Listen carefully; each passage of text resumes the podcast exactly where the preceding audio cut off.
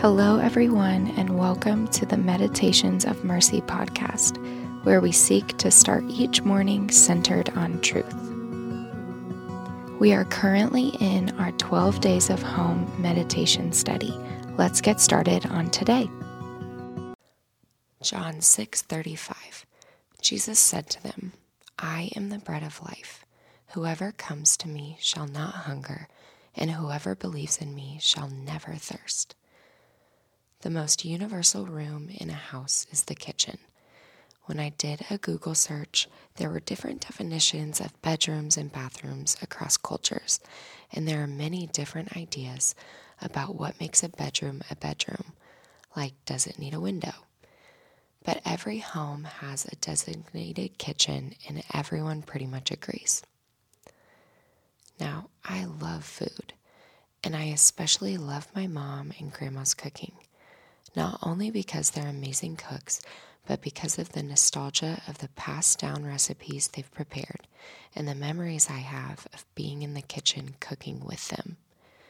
There's nothing like coming home to the familiar foods and smells that you've grown up loving. They tell stories. The flavors evoke emotions, and I'm not even being dramatic.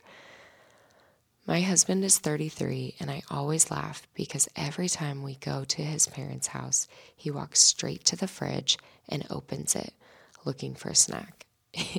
even if he doesn't eat anything, and even if we ate lunch 10 minutes before we got there.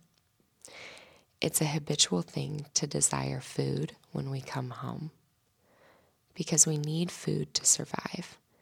In so many ways, food is a medicine.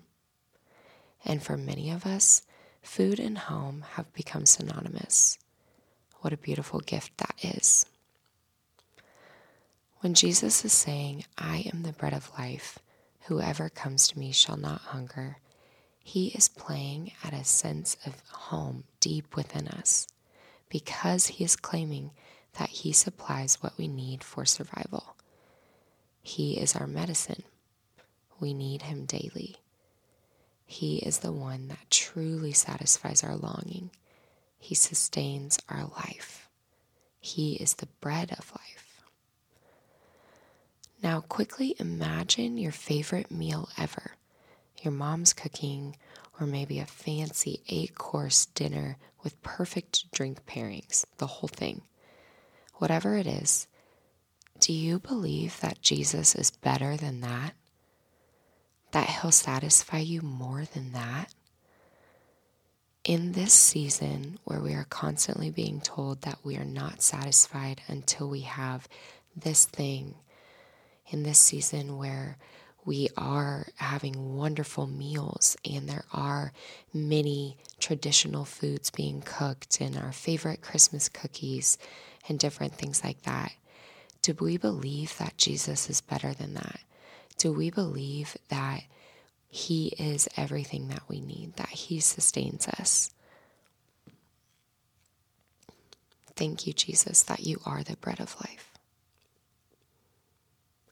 Now let's go ahead and take a few moments to breathe and let these breaths be a prayer.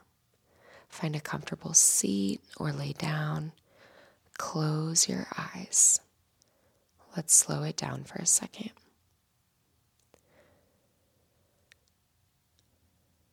Inhale. God, I confess I often try to rely on the physical things to sustain me. Exhale. Jesus, you are all I need. Inhale. I've been hungry for more of you.